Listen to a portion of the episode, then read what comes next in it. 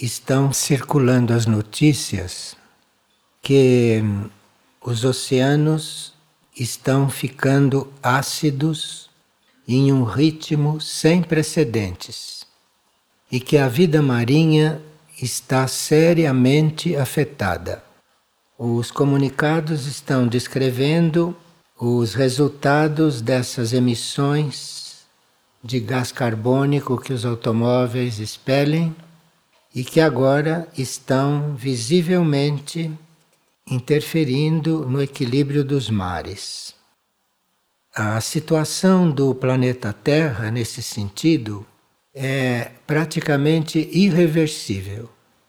E os irmãos da hierarquia têm nos avisado que vai ser preciso uma intervenção milagrosa para que a Terra possa prosseguir e manter a sua vida após a transição.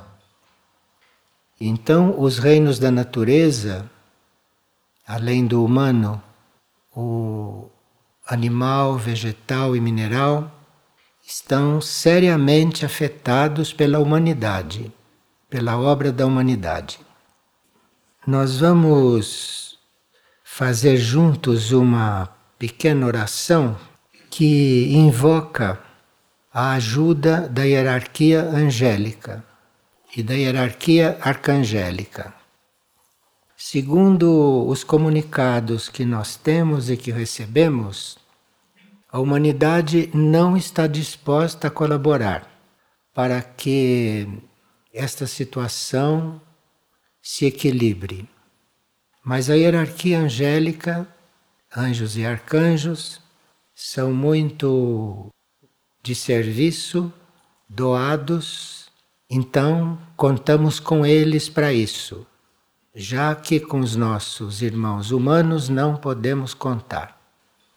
Então vamos fazer todos juntos uma invocação às hierarquias criadoras. Eu vou ler primeiro e depois lemos juntos, linha por linha.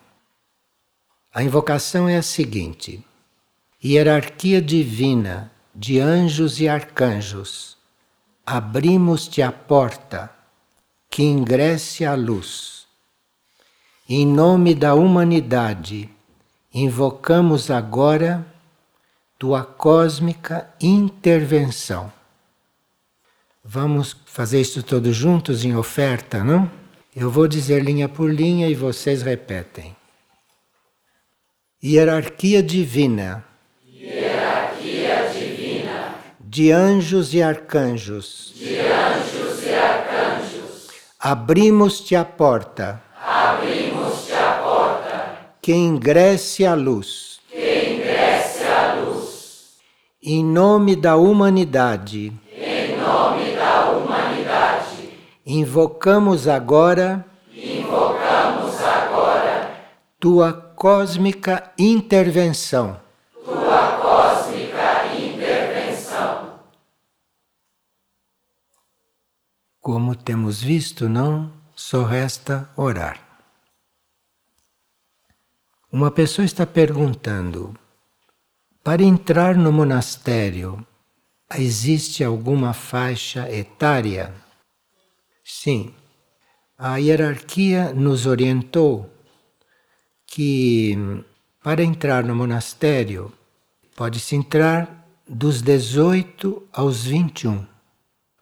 Quem não completou 21 precisa autorização dos pais. E 21 não precisa mais. E a idade máxima é 35 anos. Então a idade mínima é 18 ou 21 e a máxima é 35 anos. Isto foi estabelecido pela hierarquia. A hierarquia vê nisso um equilíbrio e uma distribuição de energias. A pessoa está perguntando se a forma de orarmos durante as aparições não é uma forma antiquada e retrógrada. Não sei se existe forma antiquada ou retrógrada de orar. O que existe é sinceridade ou não na oração. O importante não é a forma. Nós temos dito isto aqui exaustivamente, porque cada grupo, cada religião tem as suas formas, apresenta as suas formas, que subentende-se que são adequadas para aqueles grupos que formam aquelas religiões ou que formam aqueles movimentos. Então, não é a forma o importante. O importante é a sinceridade, é estar fazendo aquilo realmente. Isto é que é importante. Agora, tudo aquilo que nós fazemos aqui, no campo da liturgia e em muitos outros campos também, é sempre orientado pela hierarquia. Então, toda a oração durante as aparições é toda acompanhada pela hierarquia. Frei Elias está ali desde o início até o final da reunião e ele vai indicando todos os passos durante toda a reunião. E aquilo não sai da imaginação dele. Ele está indicando aquilo que ele escuta que deve indicar. De forma que aquela fonte de orientação leva em conta também nós todos, como grupo, e procura fazer da reunião um encontro bom, positivo, evolutivo para todos. É isto que a gente pode dizer. E como as aparições têm prosseguido, e Maindra está marcando datas já para o mês de março, então quer dizer que nós estamos seguindo corretamente. Uma pessoa está perguntando: alguém que inicia o caminho espiritual com o objetivo de evoluir e em determinado momento resolve parar, buscar outro caminho, quando esta pessoa resolve retornar à trilha espiritual, as provas serão mais difíceis para esta pessoa? Isto não é uma pergunta atual. Esta pergunta a gente fazia antes de 1988. Agora, no dia de hoje, não há mais tempo a perder. Já há alguns dias nós temos manifestado que não há mais tempo a perder. Então não é mais momento de ficar fazendo experiências. Ou se faz ou não se faz. E uma pessoa pergunta se o o karma daqueles que não podem se privar do conforto terrestre é pesado.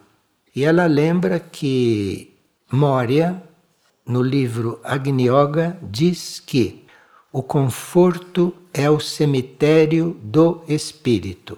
Esta é uma das frases que mais ficam gravadas por aqueles que seguem as orientações de Moria. O conforto é o cemitério do espírito. A pessoa está perguntando se os missionários irão na próxima semana para Aurora, São Paulo e para a Casa Luz da Colina e se poderíamos dar indicações de qual seria o trabalho central. Bem, o trabalho dos missionários é cuidar daquilo que é necessário no momento, no local e na hora em que eles estiverem em função. Mas o trabalho fundamental, sem o qual nada vai funcionar como deve, é o missionário se manter na consciência orante continuamente Consciência orante não quer dizer ter horários para orar. Ter horários para orar, isto se usa em certas disciplinas, como nos monastérios. Mas os missionários devem encontrar em si a forma de, enquanto trabalham, enquanto servem, enquanto cumprem as suas tarefas, estarem conscientemente orando. Isto é fundamental, porque isto é a consciência orante permanente que vai guiar o missionário. A segunda coisa é desapego dos laços terrestres. Então, o missionário em missão, não o candidato a missionário. O missionário em missão deve estar com os laços terrestres cortados, para que ele possa ter uma certa disponibilidade kármica para ser colocado em certas tarefas.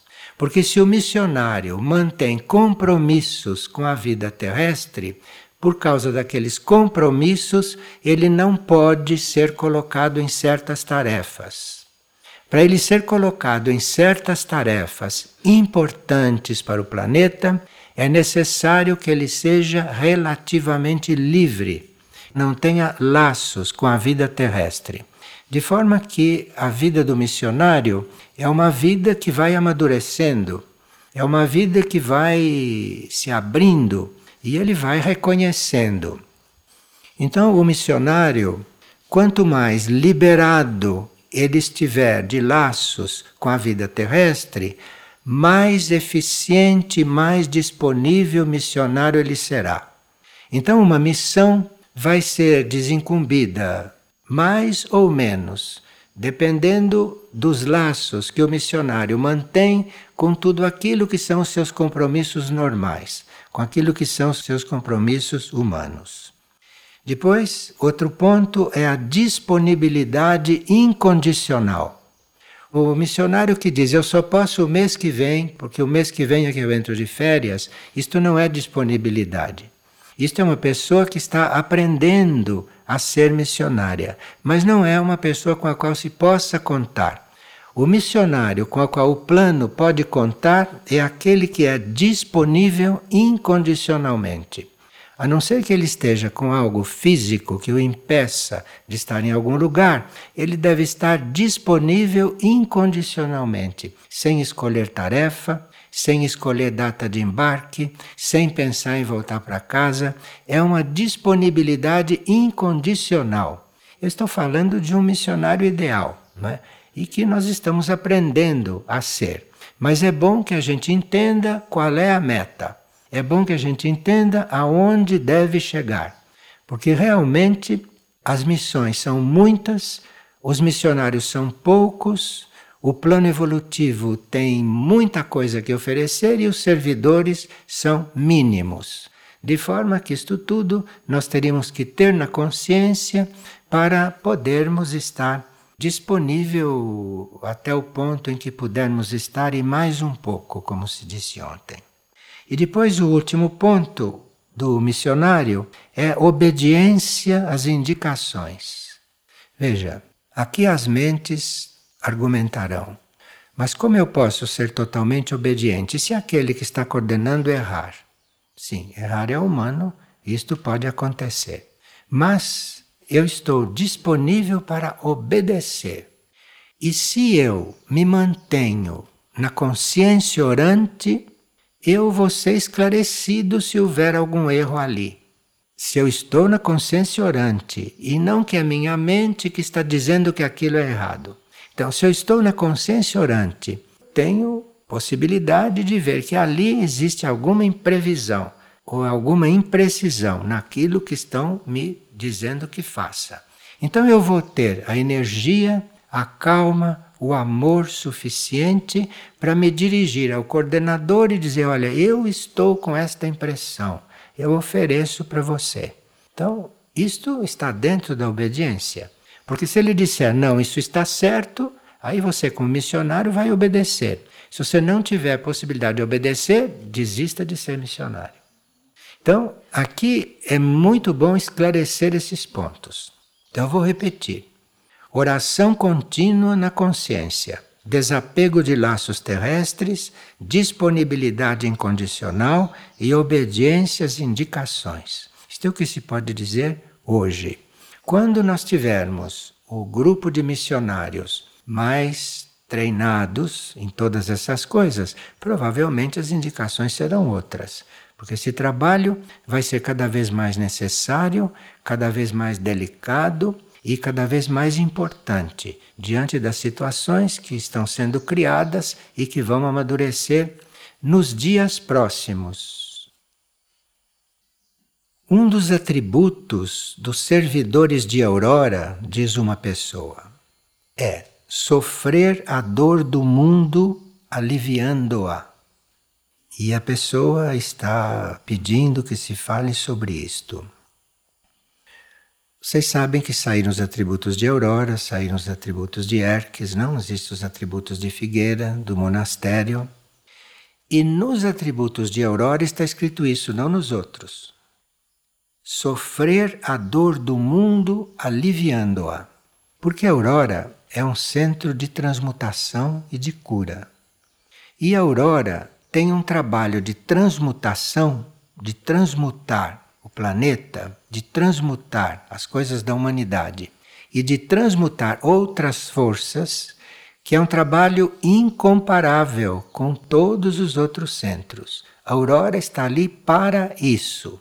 De forma que quem está encarregado de viver em Aurora e quem está encarregado de ser missionário em Aurora ou de estar lá como peregrino para aprender alguma coisa, se prepare, porque os que estão lá estão para sofrer a dor do mundo. Porque quando nós incluímos a dor do mundo, a dor do mundo fica aliviada. A dor do mundo é uma coisa impossível de ser suportada se chegar mesmo para o mundo resolvê-la. Porque o mundo é que causa isto tudo. É o próprio mundo que causa a sua dor. Então, a dor do mundo é inimaginável. E aqueles que estão em um centro como a Aurora estão ali para sofrer a dor do mundo, isto é, cada um assumir em si uma parte da dor do mundo para aliviar o mundo e a sua dor. Porque lá é lugar de transmutação da dor do mundo, para que o mundo seja aliviado. Isto é uma das coisas que se faz em Aurora. E depois se fazem muitas outras, como vocês veem pelos atributos também. Quando nós nos unimos a um processo como este, de um centro planetário como aquele, nós estamos, na realidade, nós estamos nos unindo às hierarquias daquele centro. Quando você se dispõe a aliviar a dor do mundo com a energia dali, você está se unindo ao trabalho das hierarquias que estão ali. Porque nenhum ser humano seria capaz de transmutar as coisas que a Aurora recebe para transmutar. Nenhum ser humano poderia isso. Os seres humanos estão lá fazendo este trabalho porque as hierarquias estão junto com eles e as hierarquias estão fazendo o trabalho e levando-os a fazer juntos. De forma que se dedicar à aurora significa estar se unindo ao trabalho das hierarquias nesse sentido. Agora, nós temos uma ideia muito vaga a respeito destes assuntos, porque estamos habituados a ver o mundo se tornar como é e nada fazer. Não mudarmos a nossa vida, não nos dispormos a viver outra coisa, mesmo sem esperança de que isto se consiga, porque, como nós sabemos, nós estamos plantando sementes. A nova etapa, a nova terra, a nova humanidade vai surgir, vai viver e vai estar aqui depois da transmutação do planeta. Mas esses que são pioneiros são seres com os quais a hierarquia conta e dos quais a lei evolutiva dispõe.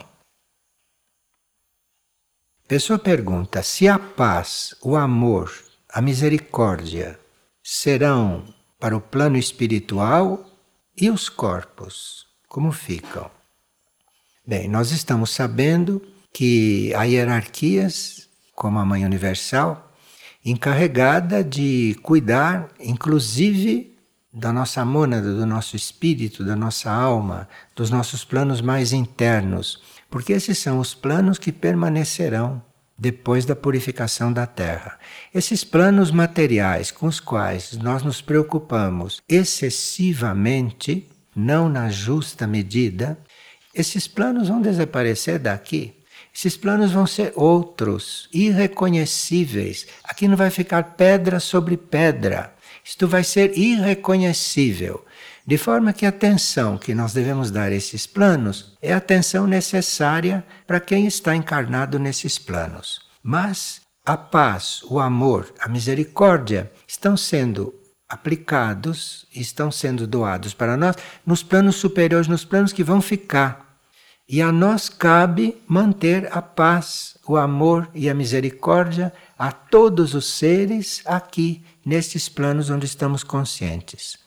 Nós estamos falando do nosso ego humano, da nossa pessoa humana, das personalidades, esses que estão aqui ouvindo estas coisas. Esses que estão aqui com a consciência humana, com a consciência material, com a consciência da personalidade, que está tão atenta a estas coisas, estão aqui para manter a paz, manter o amor e manter a misericórdia aqui.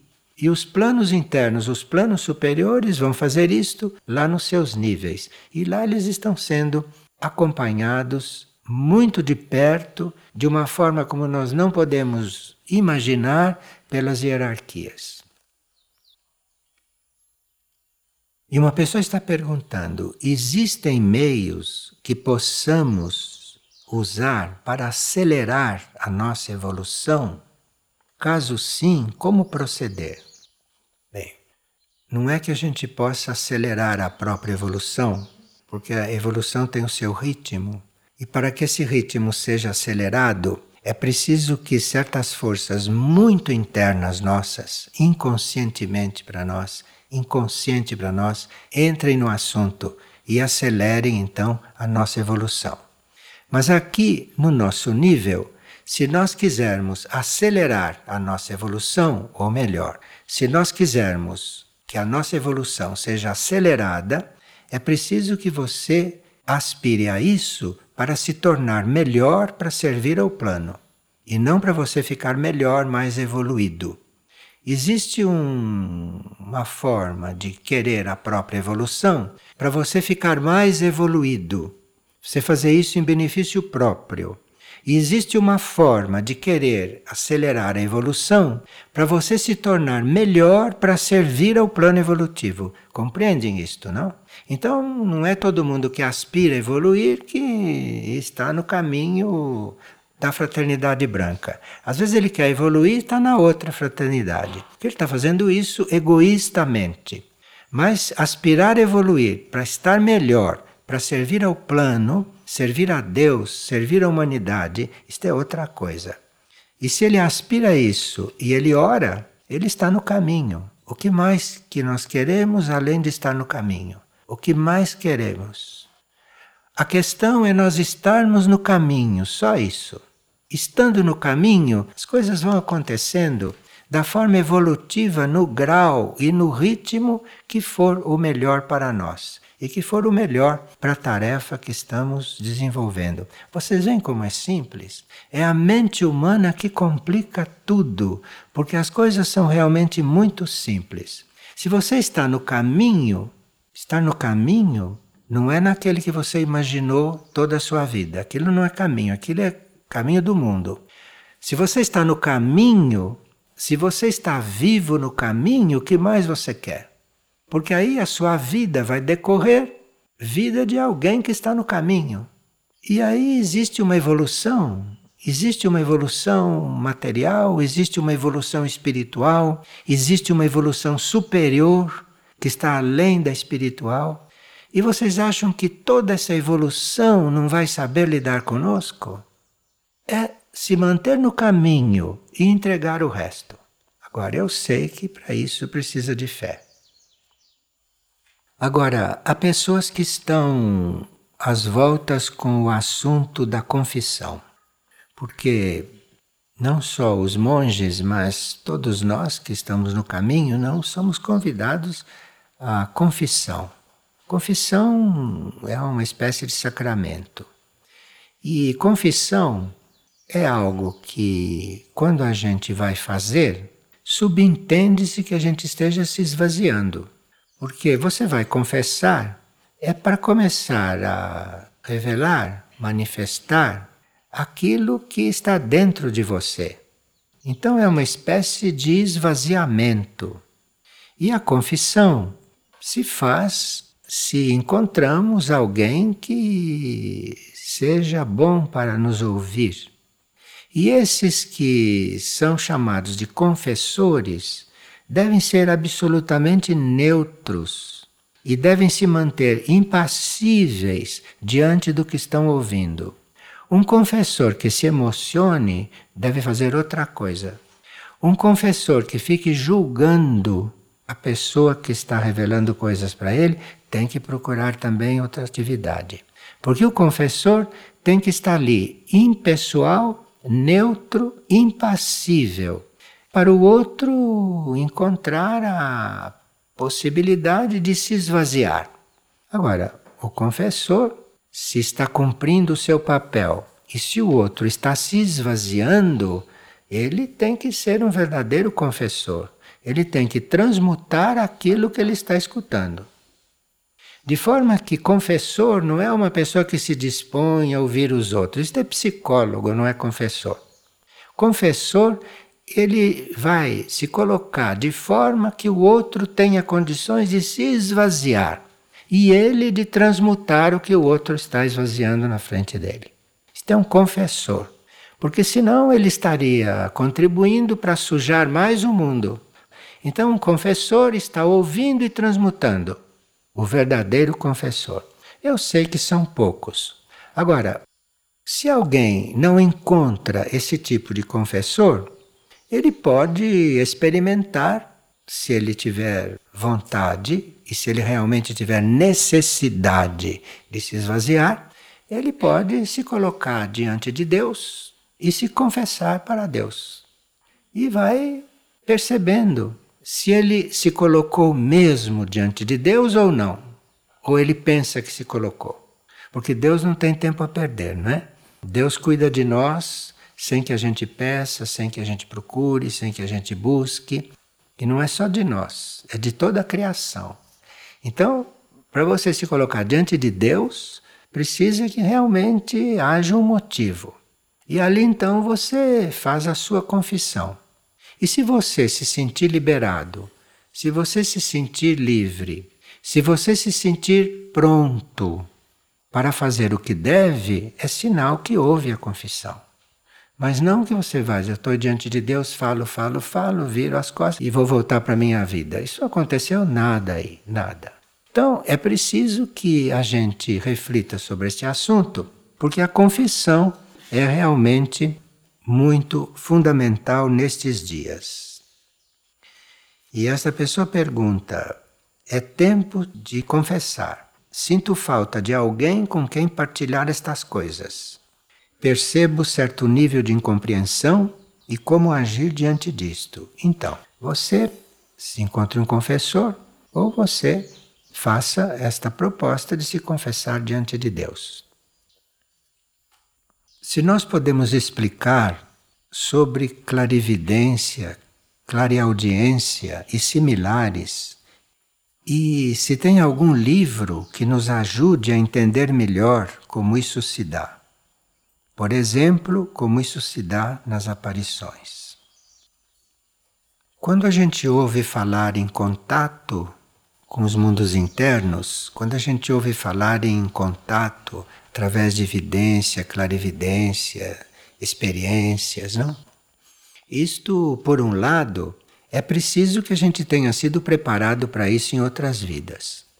Mas, por outro lado, existe uma lei que é a lei da misericórdia cósmica. Então, a misericórdia cósmica pode fazer com que a gente seja instruído sem ter nada disso preparado. Só que quando nós queremos ser instruídos e nós buscamos essa instrução, como buscamos estar percebendo as aparições ou coisas semelhantes, nós não temos que estar ali pensando alguma coisa de nós. Que nós não somos videntes, que nós não somos clareaudientes, que nós não somos sensitivos. Então que não podemos Olha, a misericórdia cósmica pode tudo. E se você precisar realmente de ter um contato, e um contato não tem definição. Um contato pode ser uma coisa inconsciente.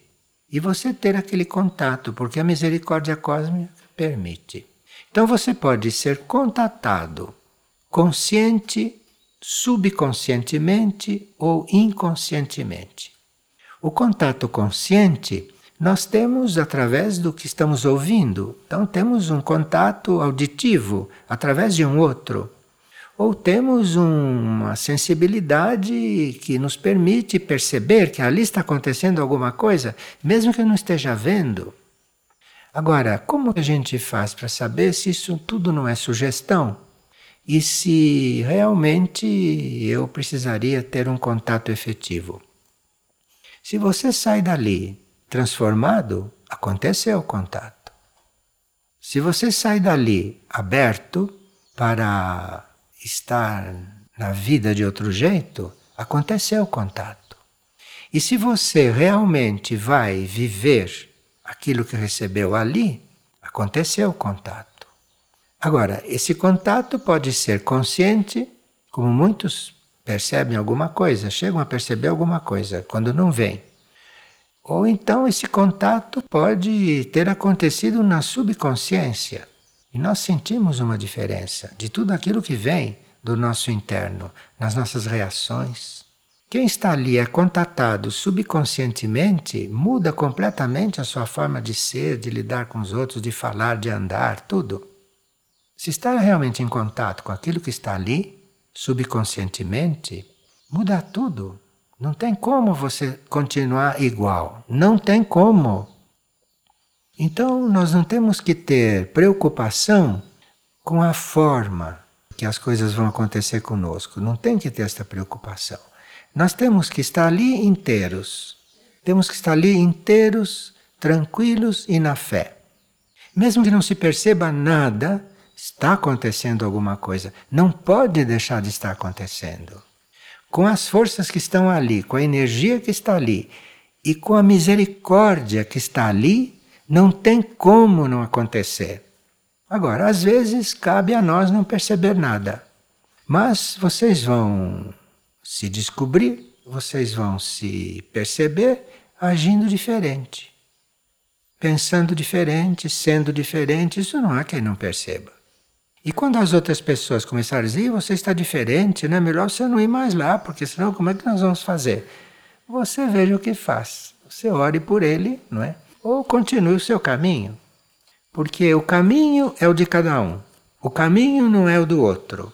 Cada um é o seu caminho. Então vejam onde estão pisando. Cada um é o seu caminho. Perguntam: seria necessário que as crianças que estão integrais aqui no trabalho fizessem orações de repetição para que seus corpos fossem se habituando à vibração da oração e à concentração continuada? Isto tem uma resposta para cada criança ou uma resposta para cada grupo de criança. Aqueles que lidam com as crianças devem ter a calma e a decisão de observá-las, para que compreendam a sua necessidade. Então, aparentemente, a gente está ensinando geografia para as crianças. Aparentemente, a gente está ensinando a criança a fazer conta. Aparentemente, a gente está ensinando a criança a tomar banho, a cortar as unhas, a limpar a cabeça, a ser higiênica. Estamos ensinando a criança a comer, a mastigar para engolir. Aparentemente, nós estamos ensinando essas coisas para a criança. Aparentemente. Aquilo que é o programa da escola. Isto é uma aparência, programa da escola. Agora, na realidade, nós estamos ali observando as crianças com muita humildade, porque de repente você quer ensinar uma criança a comer e ele é que vai te ensinar. Ele é que vai te dizer: não, isto eu não como, e de repente tem uma razão para você também não comer. Então você tem que estar ali observando a criança para que você compreenda alguma coisa com ela. E você vai perceber então se você tem alguma necessidade que ele está suprindo ou se ele tem uma necessidade que você vai suprir. Então você está ali em colaboração. Agora, nós caímos sempre naquele mesmo instrumento. Você diria que fazer uma oração verdadeira antes de começar o seu dia. Antes de ir para a escola lidar com a criança, ou antes de você tomar contato com a criança que está te esperando, você faça uma efetiva oração. Humildemente, você peça a luz sobre como lidar com aquelas crianças. Isto é indispensável. Esses métodos, embora consagrados, fizeram o mundo isto que é. Nós, como somos crianças, né? Seguimos esses métodos, estamos aqui, precisando das coisas básicas. Então, veja, nós precisamos orar realmente antes de sair para lidar com a criança. Mas isso tem que ser uma coisa regular. Não pode ser uma oração hoje e depois você acordou tarde, outro dia também acordou tarde, outro dia saiu correndo, outro dia atendeu o telefone, e aí você vai orar de novo dali a cinco dias. Não é assim? É assim que as coisas acontecem, nós sabemos. Daqui a cinco dias, isso não adianta nada. Você precisa ter a oração como parte do teu trabalho com as crianças, como parte. E você precisa chegar diante da criança já alinhado pela oração que você fez antes de começar o seu dia. Você fez aquela oração, então você entrou numa certa linha. E esta linha pode durar até você chegar na criança. Aí você vai ter a força, eventualmente, para ajudá-lo a orar, para convidá-lo para orar. E nunca pensar que as crianças estão para aprender conosco. As crianças estão também para aprender conosco, mas nós estamos para aprender com elas. Não esquecer disso, não.